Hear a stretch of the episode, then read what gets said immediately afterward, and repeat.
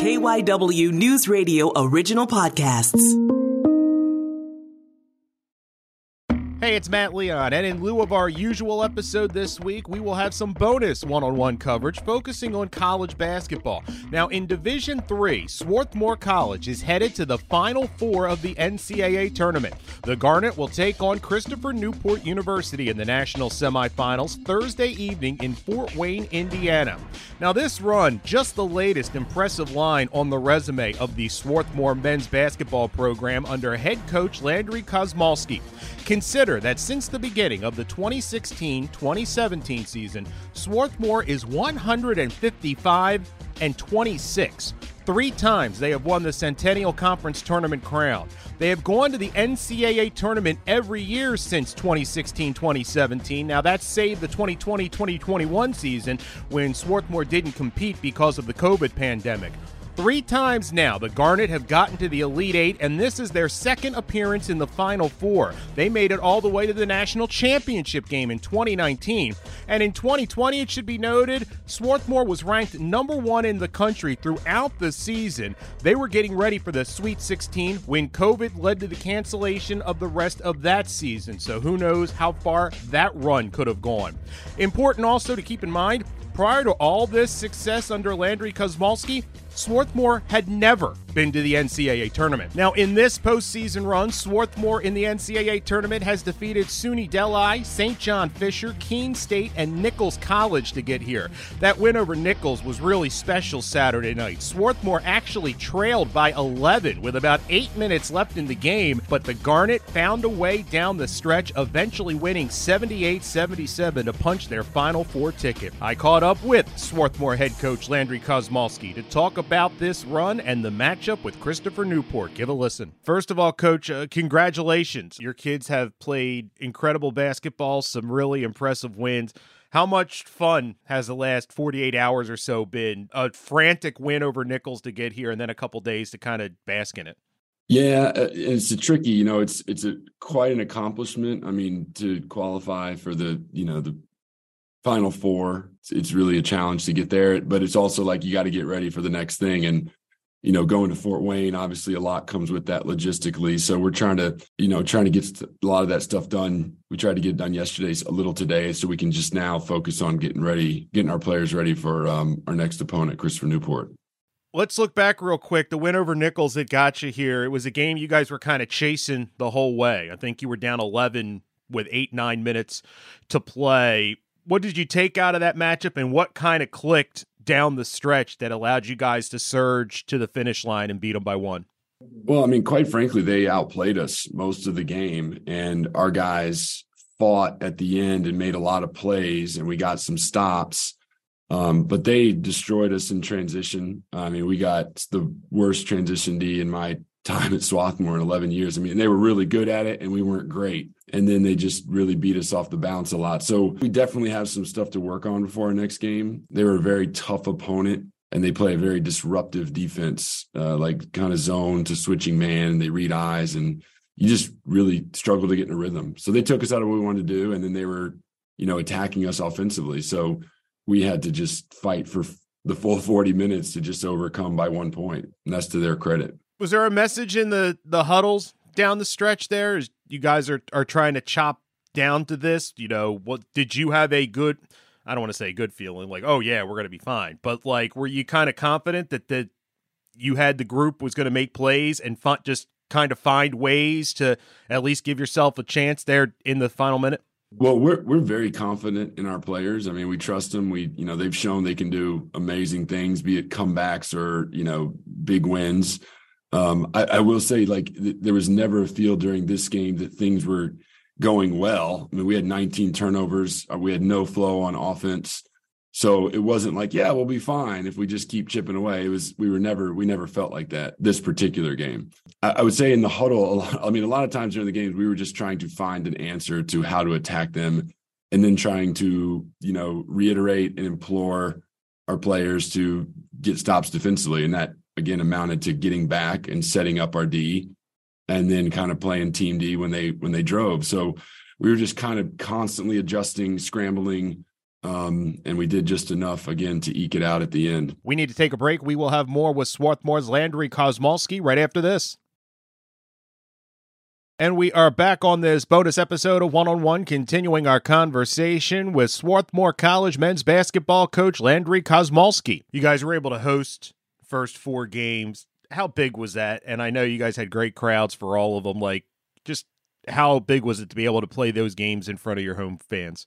Uh, it's amazing. I mean, the crowds, the support from, you know, our, our students are on spring break both weekends. So we did have some sports teams that were here. Uh, and, stud- and some students that hung around over spring break, but, you know, not the usual student representation. But our community came out in droves. Um, they were excited. It was obviously really special to win, you know, to advance to the Final Four on Saturday at home and cut down the nets um, with your home crowd there. I mean, that that didn't happen last time we went, and that was just a surreal, you know, thirty, forty-five minutes after the game. So that was really special, and now we got to, you know, get ready to go to a neutral site and play a team we played four years ago there. So kind of changes environments pretty quickly. To that point, Christopher Newport in the national semifinals, you did get them a few years ago in this exact same situation. Obviously, everybody at this point is very special, specifically what jumps out at them, style of play, personnel-wise, when you look at them. Um, I, to be honest, I haven't looked a lot yet. I'm going to do that when I'm done with you, but um, I know what their team is like from how they've been over the years. I know what our um, associate head coach Shane Leffler has told me already. Um, they're just an athletic, tough group who defends you really well, um, and they have some, you know, talented players offensively. So, I mean, you got to, you know, we beat them in the semis, as you mentioned, but the couple years before that, they beat us here at home in the N C A A tournament, and they're just, um, they're just a very, I would say if you want to label them overall, it's just a very tough defensive group, tough-minded defensive group and athletic. Uh, so you really have to execute well to have any success. So that's what we're going to be preparing for. You have had a ton of N C A A tournament success. You went to the national championship game that year. You beat Christopher Newport. How much does just kind of having all that logistical internal knowledge of what to expect, yeah. you know, it's a different world and, and stuff like that. I know it's probably, I don't think there's anybody on the roster that, that went to the national title game. Yeah, no, we have three, three guys. Okay, you do have three. So yeah. How much does that help just having been through this? And I don't even mean the basketball. I mean, yeah. everything that kind of ancillary goes along with getting to this point. Yeah, the familiarity definitely helps. I was actually just before I got on with you, you know, like you were kind of trying to scope out some restaurants. I remember we went last time, so that saves you a few steps. But but I'll tell you what's different is they moved it up a day. So we play Thursday instead of Friday. So now we're kind of scrambling a little more because it's tight. Uh, you know, as you mentioned, we're leaving tomorrow morning. Um, and, you know, we got to we're going to be there a while, you know, almost all the all, full day, Tuesday, Wednesday, Thursday. And then if we advance, you know, Friday, Saturday. So, yeah, there's some planning that goes with it. But, uh, you know, my wife reminded me last night, she's like, that stuff, will you'll always figure it out. You got to just stay focused on the your players and the basketball piece. And that's great advice. What are the keys to success for you at this point in the Final Four? If you guys are going to find a way to win two more games, what's at the top of the list, things you have to do? Well, I think the first thing this time of year is just like you, the mentality of your team, you know, making sure everyone's on the same narrative, um, that you're not getting, you know, distracted by all the outside influences and, you know, outside desires of families and fans. Like they, they have different, a different take on this than, you know, the nineteen people in our locker room, you know, players and coaches. We, we have to focus on things a certain way. So making sure we're all on the same narrative is, I think, number one. Um, which we've been pretty good about. I, I'm sure we'll handle this time as well. Uh, and then number two, I mean, you just got to prepare for the opponent. It's someone you haven't played, like it's not a conference foe that you know well. So you got to really nail down your game plan and you got to practice it, you know, over the next couple of days so that you're as prepared as you can be. I think those are the top two things we're focused on. Do you allow yourself a moment to take a breath and kind of look around and, and soak it in? And you talked about the quick turnarounds and stuff like that, and there's so many boxes to check, but it is really a special thing that you've done this year and over the last five, six years. Is there a moment you allow yourself to kind of bask in that, or is that for whenever this run ends? I'm chuckling because my if my family could hear you ask that, they would tell you right away. No, I, it, it's really tough to bask in it because you just get, there just doesn't feel like enough time. And if you get complacent, I think you're not preparing as well as you need to be. So you have to stay urgent, both the coaches and players. So, you know, it's kind of part of the job. I, I could definitely, you know, personally get a little better at enjoying the moment. Um, you know, after we won Friday, my my son, who's our water boy, our, our son Lincoln, he was like, "You don't seem that happy."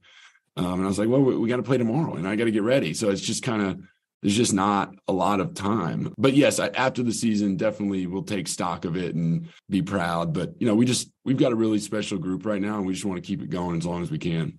And my final question, you've got a group. You mentioned three kids that went to the national championship game.